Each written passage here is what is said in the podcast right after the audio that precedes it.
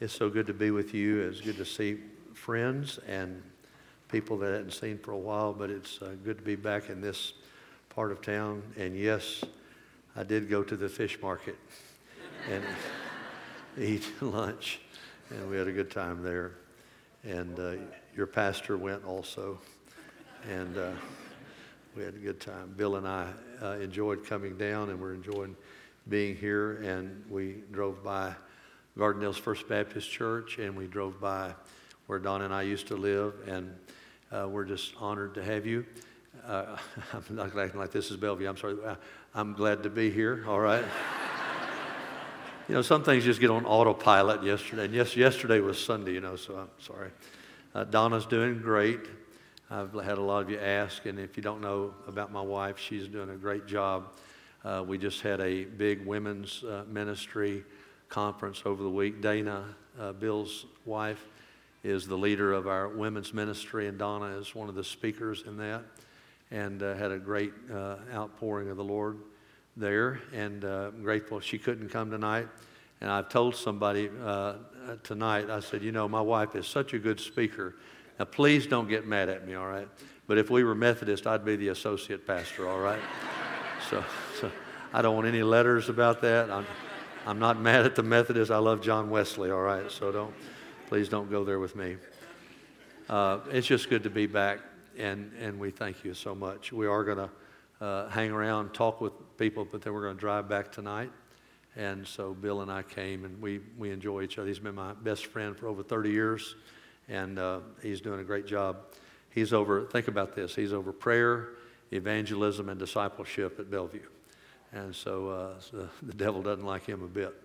So, uh, I guess about three or four months ago, four months ago, uh, Don and I had signed up to take a group from Bellevue to Germany to the Oberammergau Passion Play. It was supposed to take place in 2020, but because of COVID, it got postponed a year and then another year.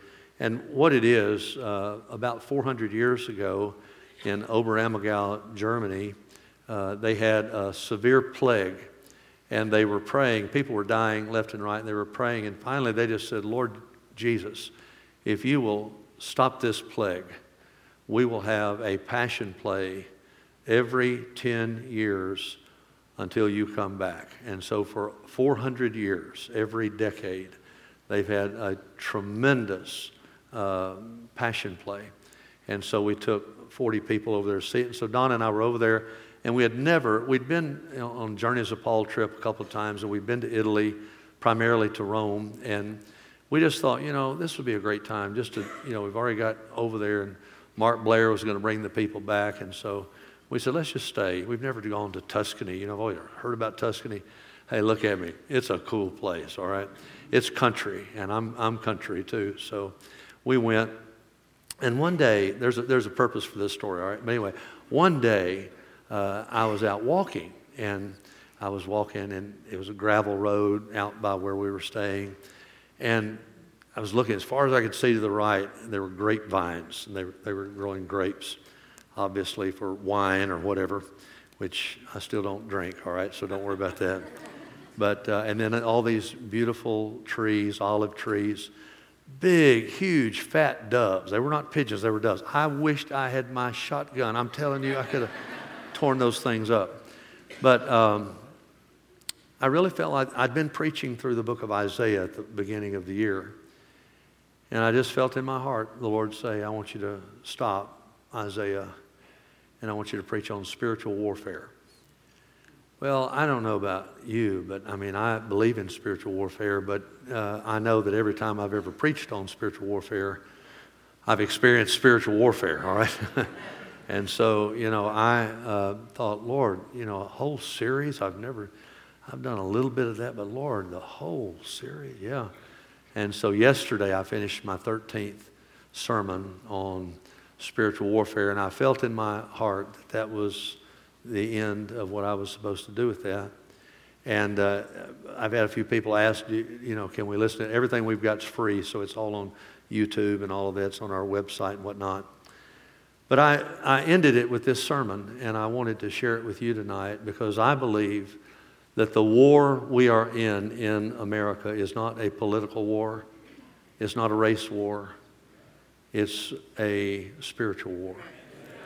And you know, if you don't fight it spiritually, there's going to be no winning. So let me just talk to you just for a little bit tonight now, this is going to blow some of you away, what I'm about to say here. This is the title of my sermon Overcoming Demonic Spirits Through Prayer. Say that with me. Overcoming demonic spirits through prayer. God is real. God is spirit. And He is truth. And the devil is real. The devil is a created angel who rebelled, and one third of the angels fell with him. And that's where the demons and the evil spirits come from in the Bible. And most Christians today that I see live as though none of that is real. They don't believe really in the spirit realm. They don't really believe in the, oh, they might believe in angels, you know, and that, oh, God, give us your angels around us. They might believe in that. But they don't believe that if you're a Christian, that demons will have anything to do with you. They don't believe that evil spirits will come after you. They don't believe that evil spirits will come after a church. They don't believe that demonic spirits will come after a Christian. They say, I'm saved. Uh, you know, the blood of Jesus is on me. I'm filled with the Holy Spirit. Demons can't harass me. Wrong. Demons harass Jesus. Who do you think you are? Demons. Hey, Randall, how are you doing, man? My son's married to their daughter. Hey, Jeannie, how y'all doing? Good to see y'all. Yeah, good to see you, buddy. All right. Don't leave. I want to talk to you before we go. Okay, great. Okay, good. All right. All right. I, you probably don't, don't. You probably wish I didn't. I was talking about demons. and I said, "Hey, Randall." All right. I got to go hug his neck now. All right. So anyway, how you doing, man? Good to see you, buddy. All right. Hey, Jeannie, how you doing? Good to see you. All right. That, I, that's all that right now. We'll, I'll get with them later. All right. Good. But, but I, I'm serious. I mean, demons are real. Evil spirits are real.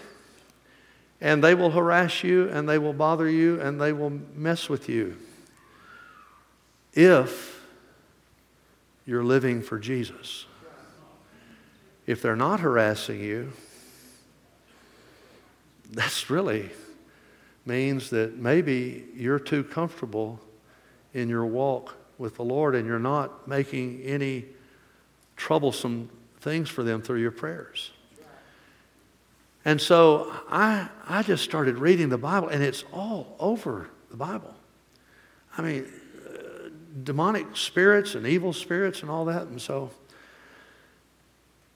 I, I believe in it, and I believe that if we will just realize that, as I'm going to share with you a little bit later, the, the prince of darkness, grim, we tremble not for him. You don't have to be afraid of any demon or the devil himself. Greater is Jesus who is in you than he that is in the world. And you have all the authority there is to have over a demon in the name of Jesus, the blood of Jesus, the Word of God, and the Spirit of God. You don't have to fear any demon. The only one we're going to fear, because fear is reverence, is it not? Fear is reverence. So the only one we're going to revere and fear is the Lord God. Amen?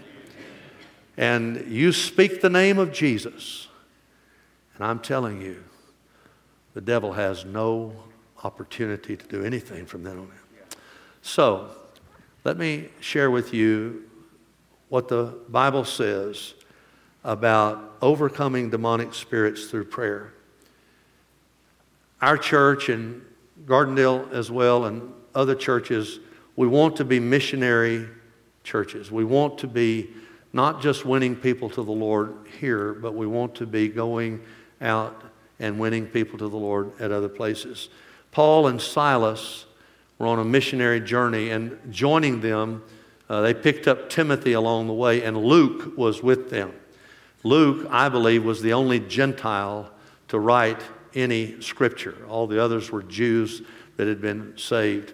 But uh, Luke was with them on this missionary journey. and they went to the city of Philippi. And what they would do, their norm was this they would go into a city, try to find a Jewish synagogue, and when they would find a Jewish synagogue, they would come in and they were honored as rabbis, teachers, and so they would teach and they would start teaching. If you're looking for the Christ, we know who he is. His name is Jesus. And they'd start going right down the line talking about Jesus. And normally, one of two things happen. Uh, either they would embrace it as a whole, or there would be a riot, or both, all right? so, I mean, how many times do you read in the Bible Paul is running out of town, but behind he left a church?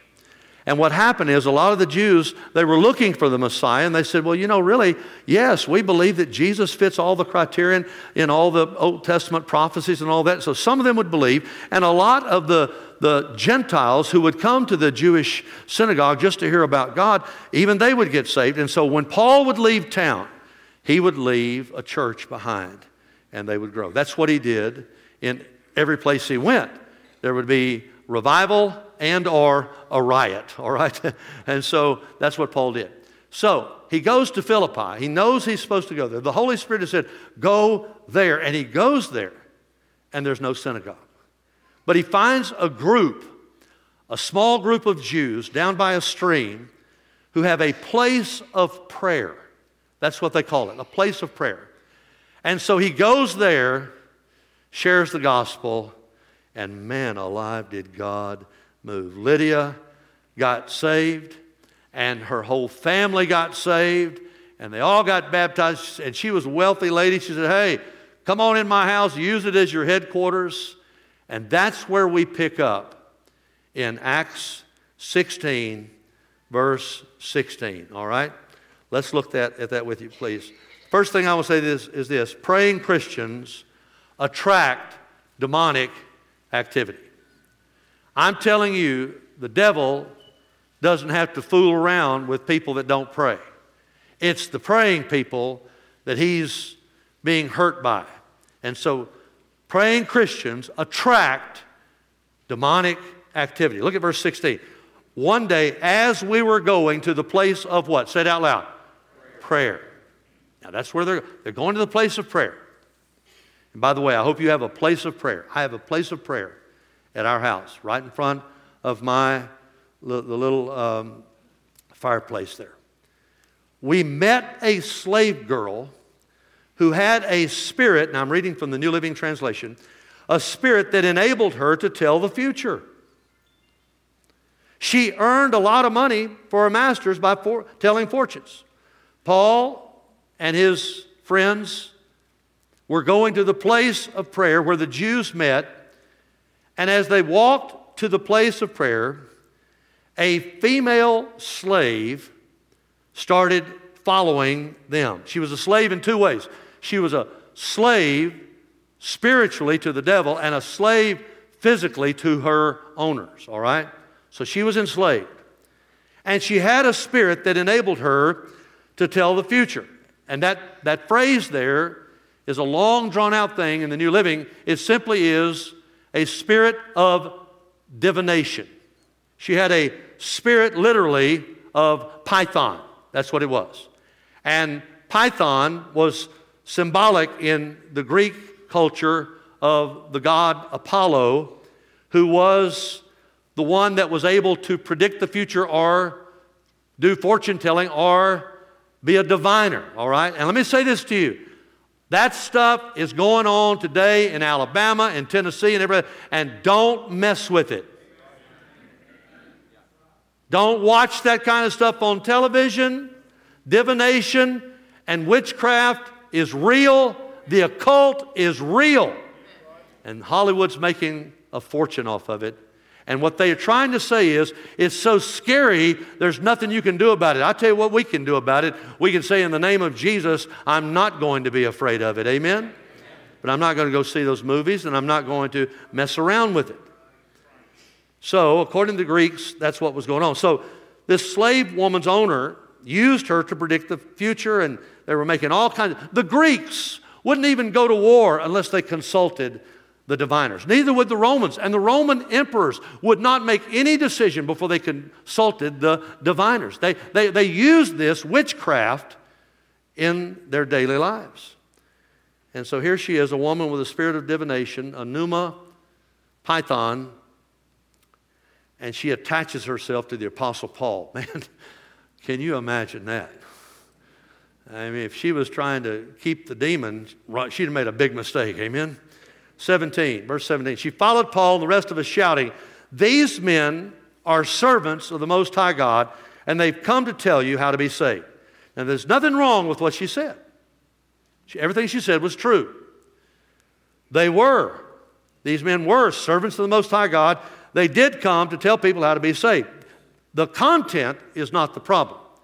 The way she was doing it was the problem. She was shouting, and she was doing it over and over and over and over. It'd be like right now, somebody stood up when I'm trying to preach and they start shouting the 23rd Psalm. Well, a- after about the fourth time, I think that would get annoying, all right? So that's what's going on here. She's annoying everybody. And when the demonized girl showed up, when did she show up? As they were going down to the place of prayer. Thank you. Go to Acts chapter 3 sometime. You don't have to turn there, but in Acts chapter 3, Peter and John went to pray, and there's this lame man there. He never walked. And He's held out, held out his uh, little bucket or whatever, trying to get some alms, his hand. And you know what Peter said? I don't have any money. I, I don't have, but, but I don't have any silver. I don't have any gold. But in the name of Jesus, rise up and walk. And he walked and for the first time, you see, lame people couldn't go into the temple. And so, for the first time in his life, he goes into the temple and he's walking and he don't you like it when somebody gets saved and they don't know how to act in church? Amen? Don't you love that? They come in yes! Praise god! And everybody's going what's wrong with him? He got saved and so this guy's just doing cartwheels around everybody you know and peter and john just laughing and having a great time and they come out and the crowd gathers and they say, That's the guy that used to beg. And Peter preaches and he gives the invitation. People got saved and then Peter got arrested. Chapter 4.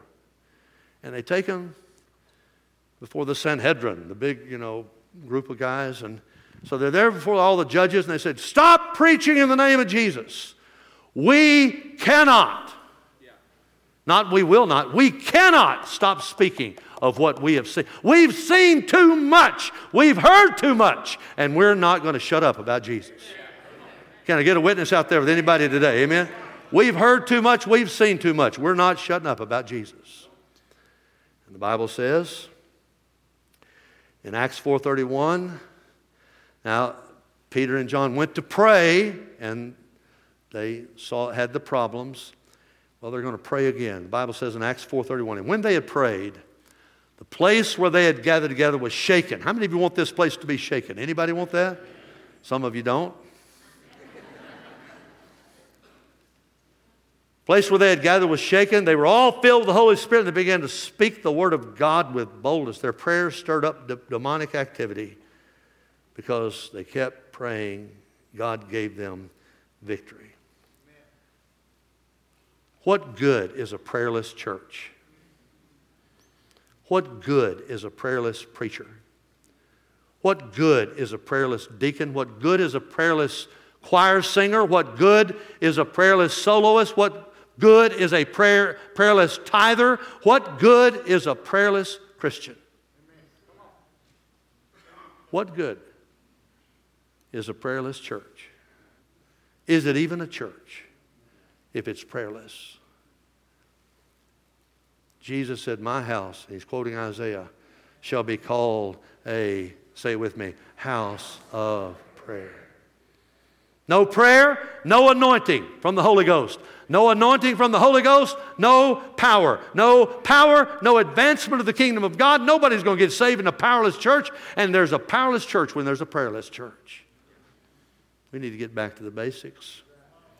Spiritual activity begets spiritual activity. When you start praying, God's going to show up and so will the devil. But you know what? Greater is Jesus than the devil. I want the Lord to show up. Praying Christians attract demonic activities. Second, praying Christians take authority over demonic spirits.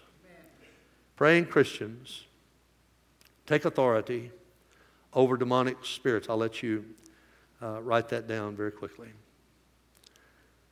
We have authority in the name of Jesus over demonic spirits. A, a Christian who's been saved five seconds has authority over the devil himself in the name of Jesus. This, the Bible says in verse 18, went on day after day until Paul got so exasperated that he turned and said to the demon, he didn't talk to the woman, he talked to the demon in the woman, within her, I command you in the name of Jesus Christ to come out of her. And instantly it left her. Again, what she was shouting was all true. They were servants of the Most High God. They'd come to tell people how to be saved. All that's true, but she kept on and on and on, and Paul got exasperated. Dia, dia paneo, and it, it reminds me of when I was growing up, and Popeye would say, I've had alls I can stand, I can't stand no more. Popeye was a great theologian, wasn't he? Yeah and he drank his spinach and he whipped Brutus, all right? Well, I don't know about all that. But I know one thing Paul didn't rebuke a woman. Paul looked beyond the woman at the spirit realm and said, I command you in the name of Jesus Christ, come out of her. And you look at me. That demon had no option. Not because of Paul. Paul's just a little bitty instrument, but the name of Jesus. Oh, the name of Jesus. Have you ever been awakened at 3 o'clock in the morning? Anybody out there, raise your hand. Anybody ever been awakened at 3 o'clock? In fear, I'm talking about. Did you know that the Satanists and many of the people in the occult pray from midnight until 3. And they unleash they, their curses. That's when they do it at 3 o'clock. You say, You've lost your mind. No, I'm in my right mind.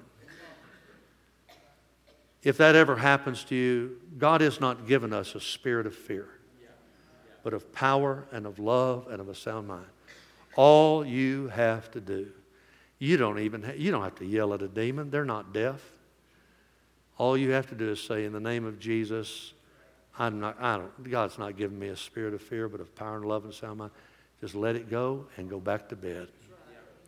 Unless the Lord wants you to get up and pray, that's fine. Said to the demon, I command you, come out of her. Martin Luther, I told you about him a while ago. He was a Catholic monk who defected from the Roman Catholic Church, and 500 and um, 15 years ago, no, 505 years ago, he nailed his famous 95 thesis on the castle church at Wittenberg, Germany, started the Protestant Reformation. And Luther rejected the idea that the church or a pope or a priest could save you. A church can't save anybody. A preacher can't save anybody. A deacon can't save anybody. A teacher can't save anybody, a priest can't save anybody, and a pope can't save anybody. Only Jesus can save somebody, all right? And so this man was taking a lot of heat. But during the midst of that, he found the joy of the Lord so strong in him, he started writing hymns as well. Great theologian, great preacher, very bold man married a woman that at one time had been a nun, but she came to see the light as well that the church can't save you. The Roman Catholic Church is not the church. The church can't save you. The Pope can't save you, and all that. So they came to the Lord, and Luther experienced tremendous spiritual warfare. Can you imagine how much the devil hated him? But he wrote these words And though this world with devils filled, do you hear what he said? There are demons all over this world. We don't think they're anywhere, and he thought they were everywhere, and I agree with him. They hadn't gone anywhere. There are multiple, multiple, multiple angels, and for every two angels, there's one demon because one third of them defected and fell with Satan.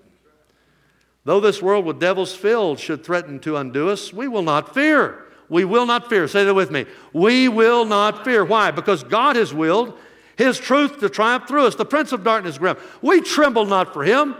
His rage we shall endure. For lo, his doom is sure. One little word shall fail him. You know what that word is? Jesus. Say it with me Jesus. That's all you have to say. And the devil trembles. He trembles at the name of Jesus. You can take authority over demonic spirits.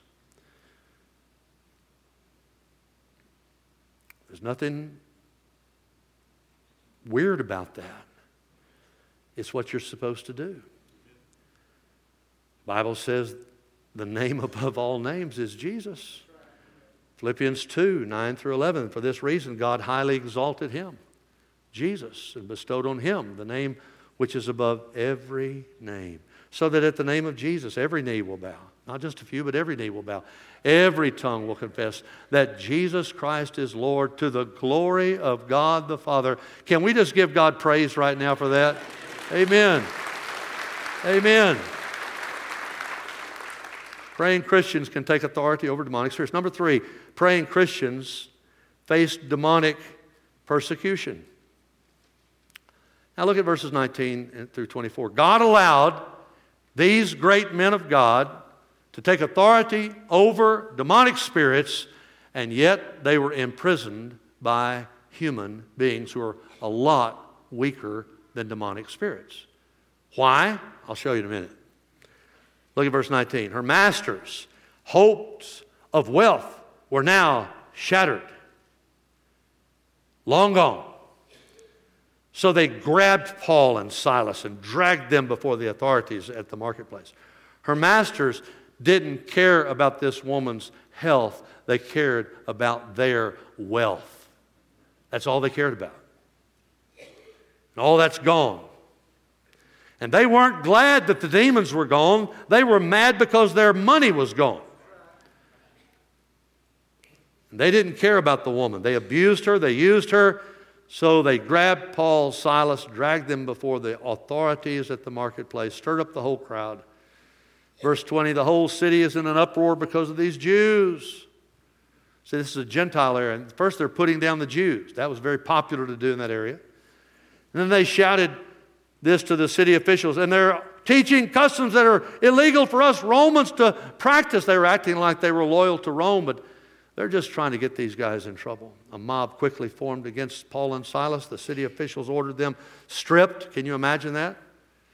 I know we think, well, they just went down. No, they were stripped, they were humiliated. And they were beaten with wooden rods.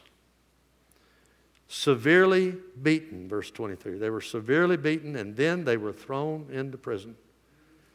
The jailer was ordered to make sure they didn't escape, so the jailer put them into the inner dungeon and clamped their feet in the stocks.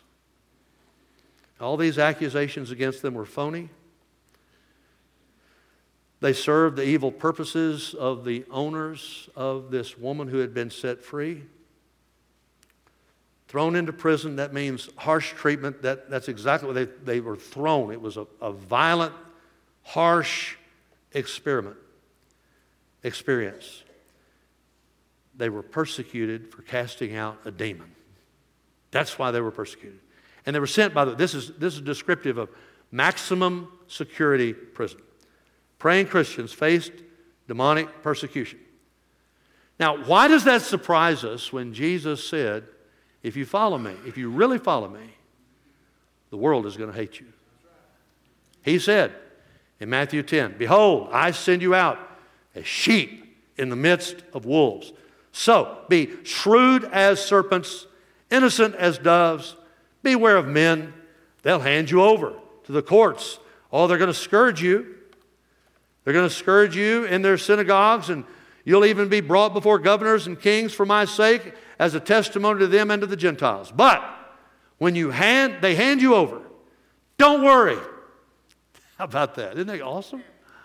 Uh, I'll amen myself if you want. Amen. I, I was preaching in a country church one time. Nobody was saying anything. I was preaching good stuff, you know, and I, I was just moving on through there, and they wouldn't. I, I just went down and ran. I said, "Amen," and came back up and started preaching again. Amen.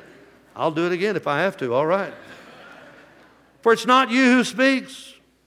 But when they hand you over, don't worry about how or what you are to say, for it will be given to you in that hour what you're to say. For it's not you who speaks, but it's the Spirit of your Father who speaks within you. Brother will betray brother to death, the father his child. Children will rise up against parents, cause them to be put to death. And you'll be hated by all because of my what? Say it out loud. Name. There's the name. But it's the one who endures to the end who will be saved because that's proving that you're really saved. But whenever they persecute you in one city, flee to the next. Truly I say to you, you won't finish going through the cities of Israel until the Son of Man comes. If you want it easy, if you want a peaceful life, don't follow Jesus. You okay? If you want a meaningful, abundant life, follow Jesus.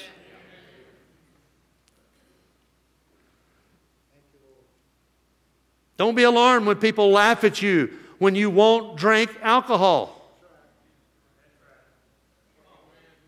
Don't be surprised when you don't get invited to certain parties because they think you're a prude. Don't be surprised when the world hates you because you believe marriage is one man and one woman and that's it. Don't be surprised when they get mad at you when you believe that gender is assigned by God at conception. At conception. Don't be surprised when they hate you because you believe the Bible. Don't be surprised when you're not politically correct. Stand up. Stand up for Jesus, ye soldiers of the cross. Lift high his royal banner. It must not suffer loss. I'd rather stand for the truth and stand with God than to stand for a lie and slither on my belly with the devil. Praying Christians face demonic persecution. Number four, you say, how many points are there? Don't worry about it. Praying Christians defeat demonic persecution. Look at verses 25 and 26. Around midnight. It sounds like a country music song, doesn't it? Well, it's midnight. All right. Paul and Silas were doing what? Say it out loud. Praying. Praying. You can't, you can't make these guys stop. They're in jail, Richard. I mean, they've got, their, they've got their hands in these stocks and, hey, uh, Silas, why don't we pray? We're kind of bent over anyway, you know.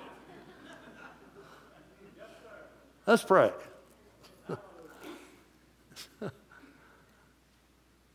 and they're singing hymns to God. And other prisoners were listening. And guess what? God was listening. What happened? Suddenly. Everybody say suddenly. Suddenly, what happened? There was a massive earthquake, and the prison was shaken to its foundations. All the doors immediately flew open, and the chains of every prisoner fell off.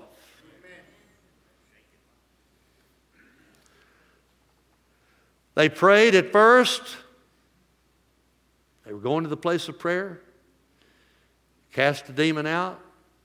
Now they're in prison, bleeding, and they're still praying. Praise the living God. Don't, I don't care what happens to you, don't quit praying. And the other prisoners were listening, and so was God. Paul and Silas prayed and worshiped, and God set them free. And I'm telling you, if you'll pray and worship God, God will set you and your family free from demonic oppression. Stephen, I was named after him. He was an early deacon, he was a martyr for Christ. And he was stoned to death just outside of Jerusalem. I've seen the place where he was stoned. And before he died, he quoted two phrases that Jesus spoke on the cross. It's very interesting. And I, I just saw that this week as I was studying. I, you know, the good thing about the Bible is you'll never, you'll always see something fresh in it. I saw this, Brother Zach, I, I, I've read this, I don't know how many times, and so I'm sitting there looking at it. And so what he did when Stephen died, The, the first thing he said was the last thing Jesus said on the cross. And the last thing Stephen said was the first thing that Jesus said on the cross. I thought it was kind of cool. Maybe you all don't. Maybe you think that's so what? I thought it was what? Amen. I thought it was good. Acts 7. They went on stoning Stephen as he called on the Lord. That's prayer. And he said, Lord Jesus, receive my spirit. Don't you remember when Jesus prayed the Psalms? Father, receive my spirit. Then, falling on his knees, he cried out with a loud voice, Lord, don't hold this sin against them. What did Jesus pray? The first thing out of his mouth on the cross Father, forgive them. Say it with me. They know not what they do. I tell you what, he died praying. Is there a better way to die? Hallelujah! Amen. I know I'm in a Baptist church. I don't care. Amen. Amen. He triumphed over demons by praising the Lord, and you can too. Don't you be afraid of a devil. Don't you be afraid of a demon. The only one you're supposed to be afraid of is the fear of the Lord, and that's not really fear, it's reverence. And you ought to just have so much reverence for God that you don't have any room in there for fear of the devil. Praying Christians can still defeat demonic persecution. Number five, praying Christians win lost people to Jesus.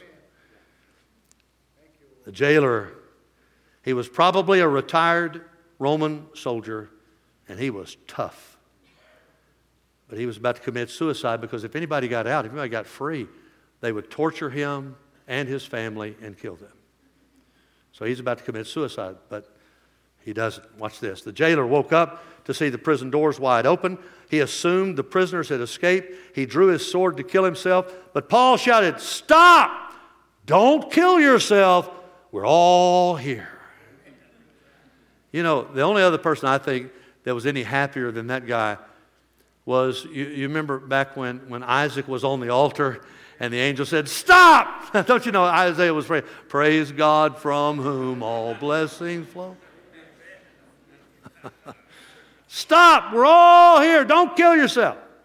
Jailer called for the lights, ran to the dungeon, fell down trembling before Paul and Silas, brought them out, and said, Sirs, what must I do to be saved? He was listening they were talking, they were singing about salvation. They were talking about the Lord. They were talking about their problems. You know, if people just listen to you at lunch or someplace, what are they hearing? Are they hearing you complain about everything? Well, I don't like this. Oh, I can't believe this happened. Or are they hearing you praising God and giving glory to God and sharing the gospel? Let me tell you something, friend. You're witnessing to people when you don't even think they're looking or listening. They weren't doing it for a show. They didn't know anybody was listening. They were, it was just part of who they were. Whatever you do to me, I'm going to praise God.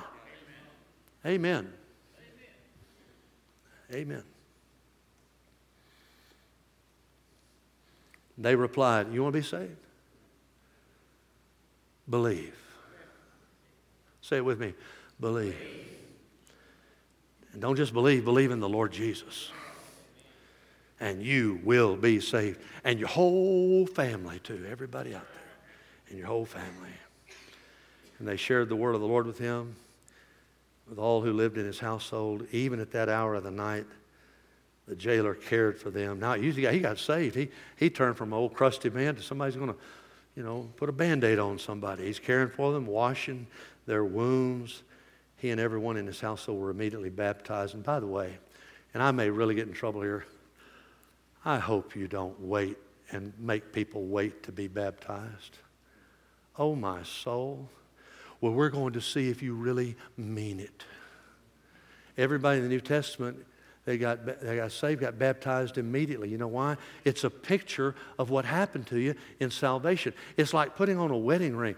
You know, you know when I think people get really, really get married is when, not when the pastor says, I now pronounce you. Oh, no, they're, they're already husband and wife. When they you do their vows with one another. That's when they get married. And when you put the ring on, that's just a symbol that you're married. And baptism is a symbol of being married to Jesus and being saved. So the minute you get saved is the minute you put on the wedding ring of baptism. Amen? Amen. So I may be really messing somebody up, and this maybe I don't know what y'all do here, but man, uh, don't do it wrong. All right, I'm just telling. All right, baptize them. We had a, I preached this yesterday. A guy got saved in the first service. He said, I believe what he said. He got, he got baptized in the second service. Amen. Amen. Amen. We'll baptize you tonight. We'll run some water somewhere and dunk you. Amen. I guarantee it. We'll get you down. We'll hold you down. Amen. I'm coming. Where am I? Believe in the Lord Jesus Christ, you'll be saved with your whole house. And they shared the word of the Lord with him. All of them living in his household, even at that hour of the night, jailer cared for them, washed their wounds, and then he and everyone in his household were immediately baptized. There it is. He brought them into his house. He set a meal before them. He, he and, and he and his entire household rejoiced because they all believed in God. And don't you want to see stuff like that happen? Aren't you tired of reading about that stuff? Don't you? He said, that can't happen anymore. Yes, it can. Jesus is the same, say it with me, yesterday, today, and forever. It's not Jesus' fault that this stuff isn't happening. Well, that's just the early age. Well, that's just a lame thought. That's what you just had. Amen. And God can do it today. We're not miracle mongers, but we've got a miracle God. Way bigger than what we're seeing, I'll tell you that. Well, I want to overcome demonic spirits through prayer, don't you? Five of you do. That's good. The rest of you, it's going to stay a punching bag for the devil, I guess. I'm, I'm done with that. I'm done with that.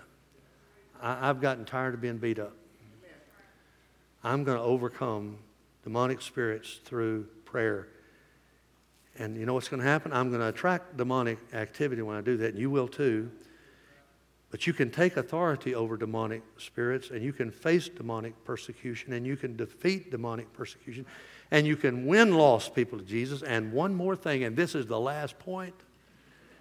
Go ahead, say it. You're thinking, Amen, Amen. I hear you out there thinking.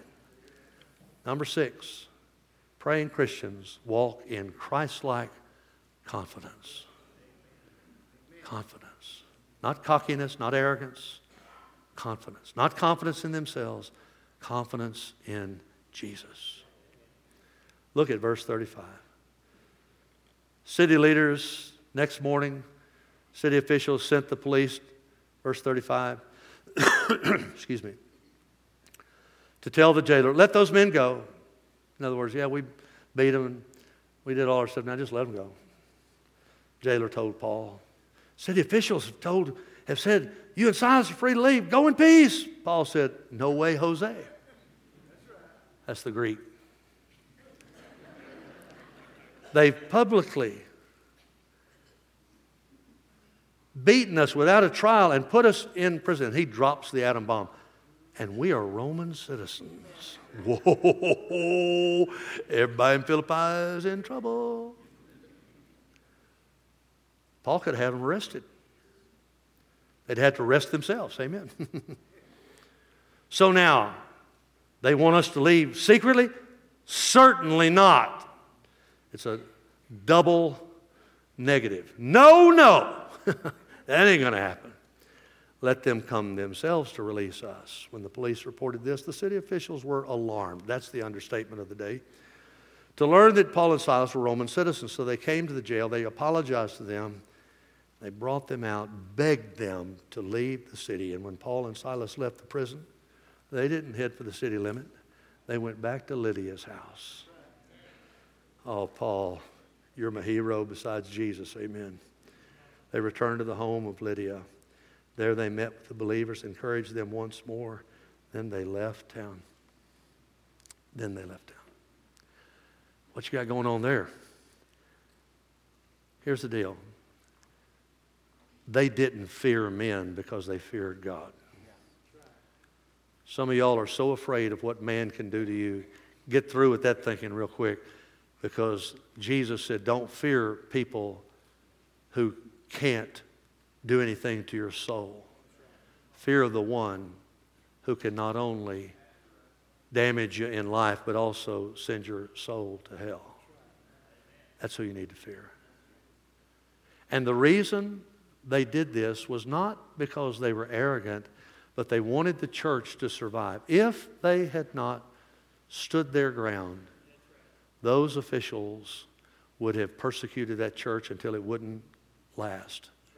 But because they knew that at any moment Paul could have a legal uh, condemning against them, they backed down. And the church at Philippi blew open because of the work of Paul and Silas. Can we give God glory and praise for that? Amen. Now, to say, okay, okay, okay. Now what?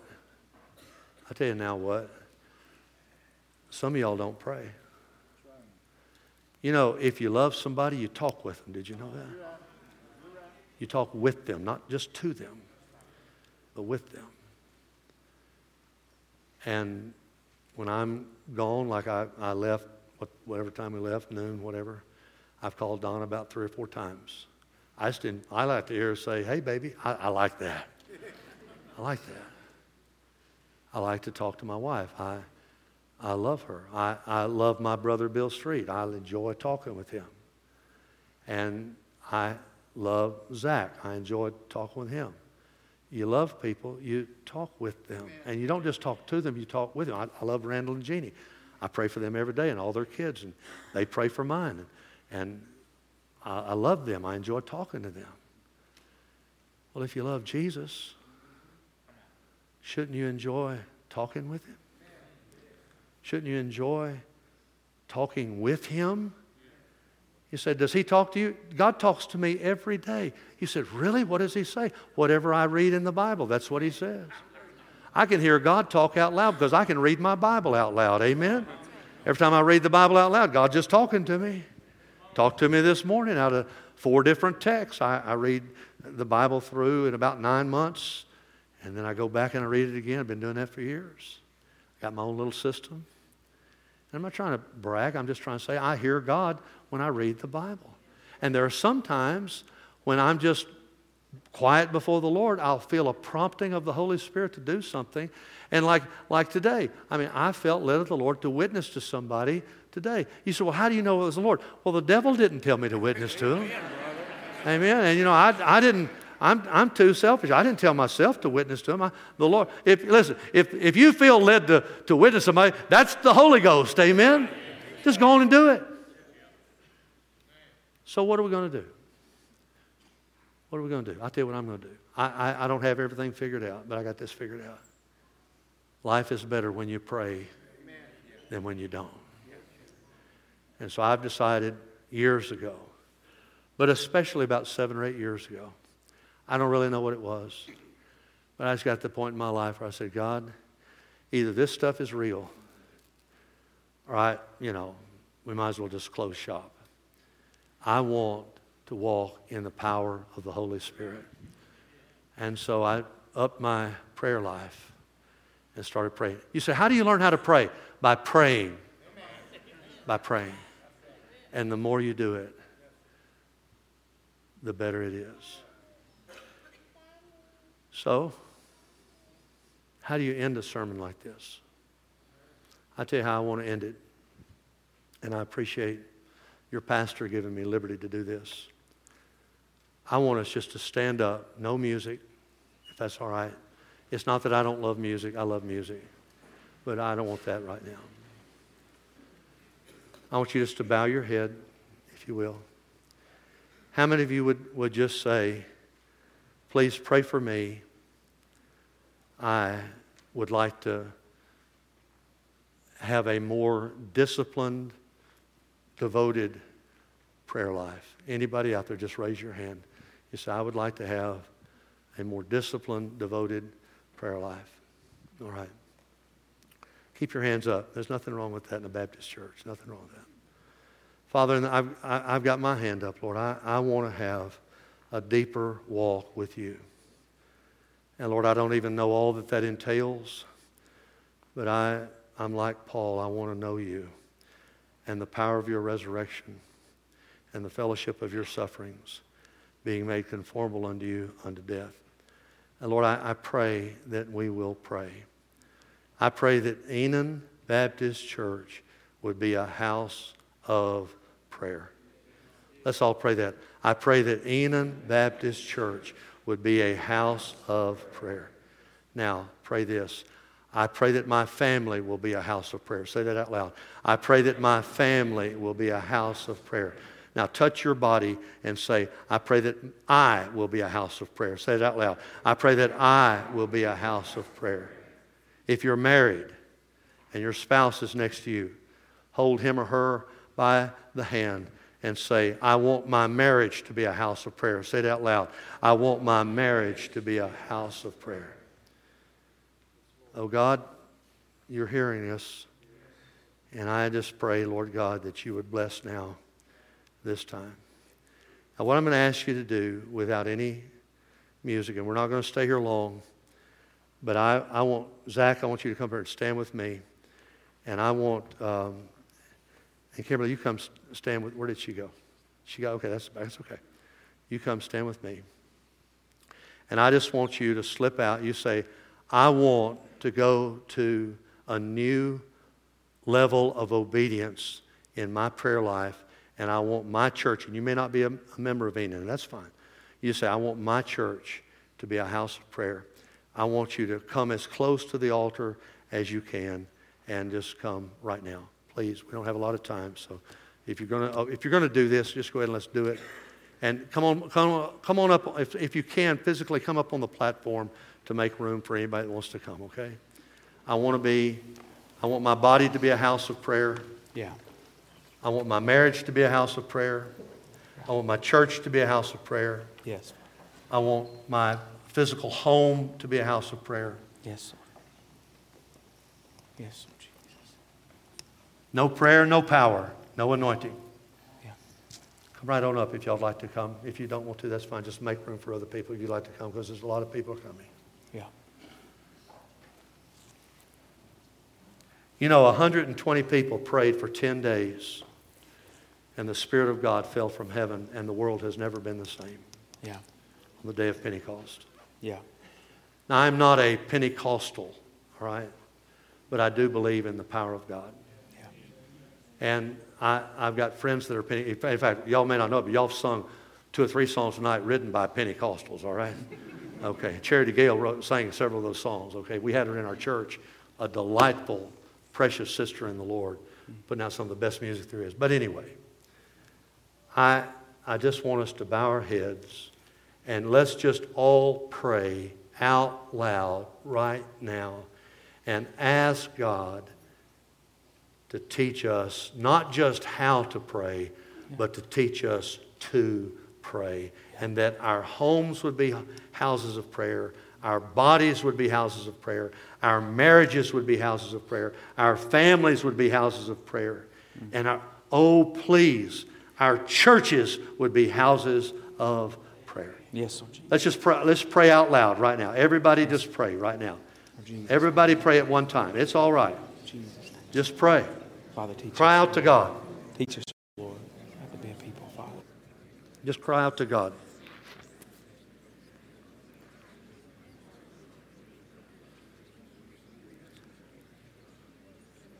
Now, I don't want to I don't want to just keep on pushing you, but Bible says in 1 Timothy 2 8, when you pray, you can lift holy hands to God. So if you want to lift holy hands to God while you're praying, do that, all right? It's totally biblical. It's in the Bible. Praise you, Lord. Praise you, Lord. Praise you, Lord. Just keep praying. Keep praying. We're only going to be here another minute or two, but let's pray. We've had singing, we've had preaching. It's time to pray. Cry out to God. We've got elections tomorrow. Cry out to God. Cry out to God. We don't need a political fix, we need a spiritual power, is what we need. That's way more important. But we do need to pray for every part of our government.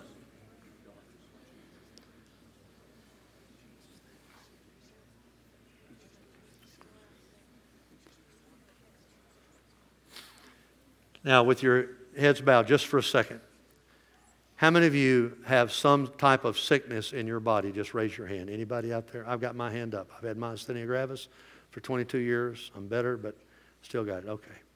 I want us to pray for them right now. Let's everybody just pray right now for healing for these people. All right? Pray right now. Just say, What do I pray? You pray for them to be healed. That's exactly what James 5 says. Pray for them like you'd want somebody to pray for your child, all right? If your child was sick and had cancer, how would you want somebody to pray for them? That's how you need to pray for these people right now. Pray with passion.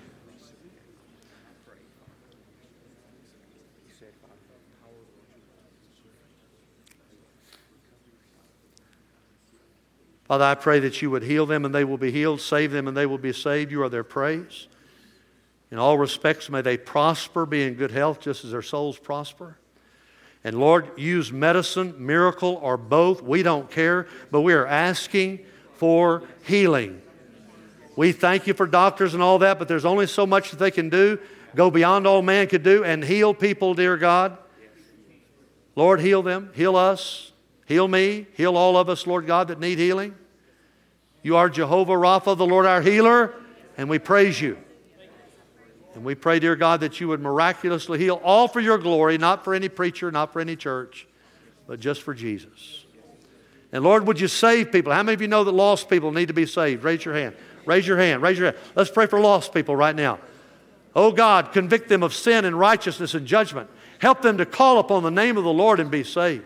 Help them to repent and return to you, that their sins may be washed away, that times of refreshing may come from your presence, O Lord. Save them. Let them call upon the name of the Lord and be saved. How many of you know of marriages that are messed up right now? Does anybody know anybody that? All right, Father, I pray that you'll bring healing to marriages and to homes.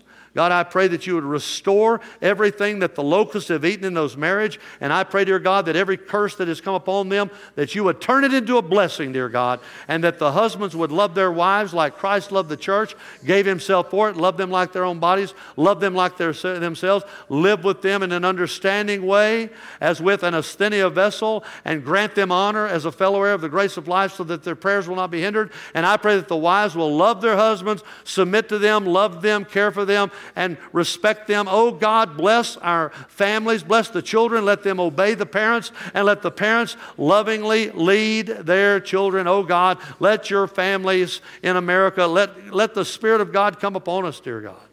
Father, bless this church, bless every church.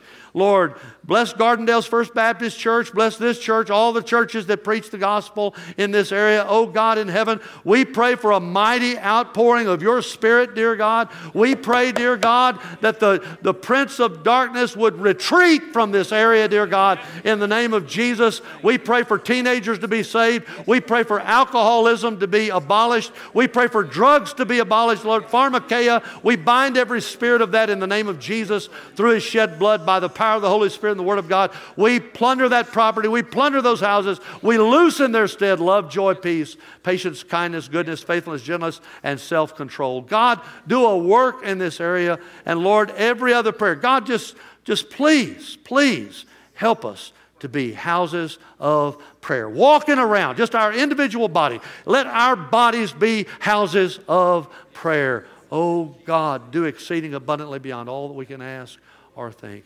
In Jesus' name we pray. And all God's people said, Amen. Amen. Praise the Lord. Praise the Lord. Let the earth hear his voice. Praise the Lord. Praise the Lord. Let the people rejoice. Oh, come to the Father through Jesus the